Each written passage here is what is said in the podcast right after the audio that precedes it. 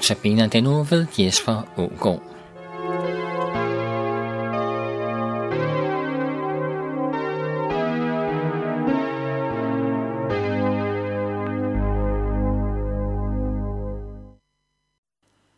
Den uge, vi nu er gået ind i, kaldes den stille uge. Det er ugen fra palmesøndag til påskedag.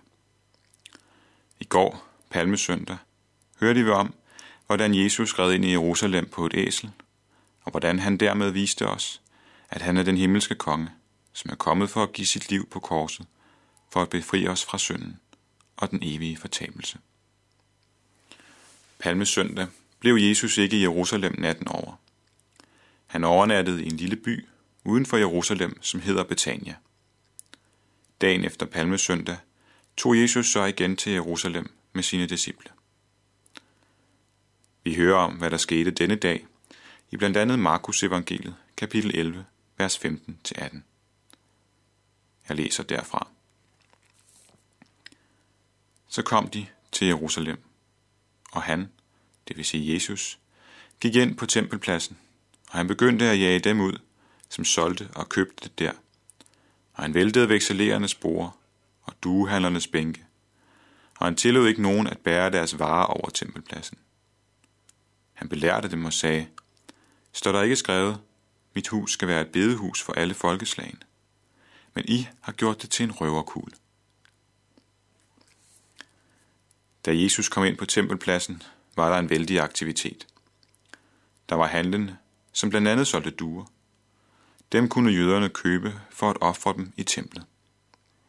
Der var også vekselere, som sørgede for, at jøder, som kom fra fjerne dele af verden, kunne få vekslet deres penge så de kunne købe de offerdyr, som de handlende solgte.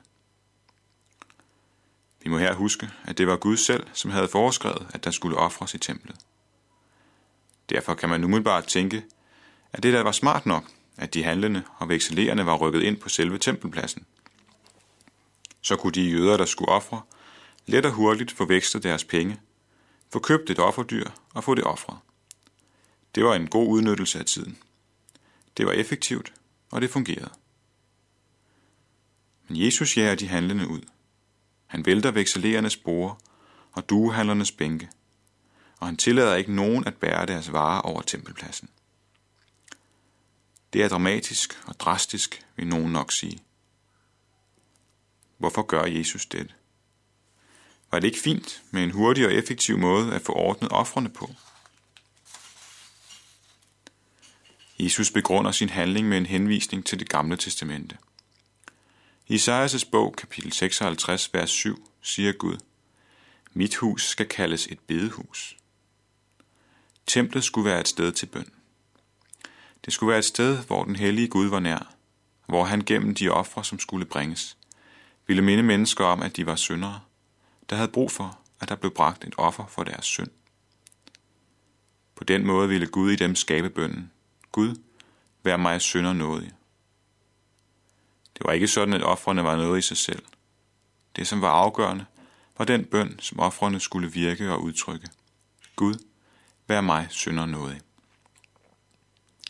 Det var derfor ikke meningen, at offrene skulle klares på en smart og effektiv måde. Tværtimod.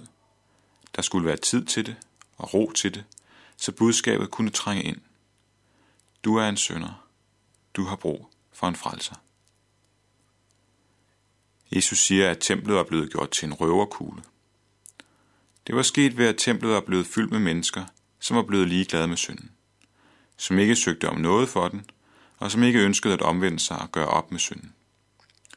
Offrene var blevet adskilt fra angeren og bønden om syndernes forladelse, og var nu bare noget, der skulle ordnes. Når det var gjort, tænkte de, så kunne man have det godt med Gud og gå ud og synde videre, for nu havde man jo offret. Teksten om tempelrensningen er en alvorlig advarsel til os i dag. For hvordan står det til i vores liv? Er det et bedehus eller en røverkugle? Er vi blevet ligeglade med synden, så vi har mistet bønden? Gud, vær mig synder nådig. Skal det med at læse i Bibelen og gå i kirke bare ordnes hurtigt og effektivt, så vi, når det er gjort, kan gå ud og bare leve videre, som vi vil? I den stille uge, som vi nu er gået ind i, er det godt at tage tid til netop stillhed. Tag tid til at sætte dig i ro med din bibel og læse i den.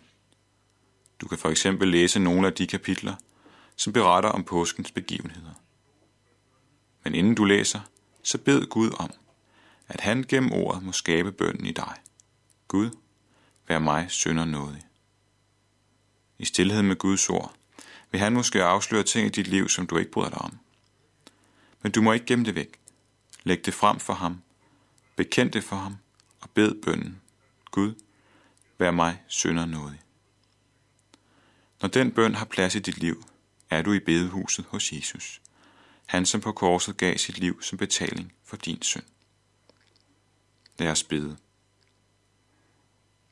Rensag mig, Gud, og kend mit hjerte. Prøv mig og kend mine tanker. Se efter, om jeg følger afguds vej, og led mig af evighedsvej. Amen.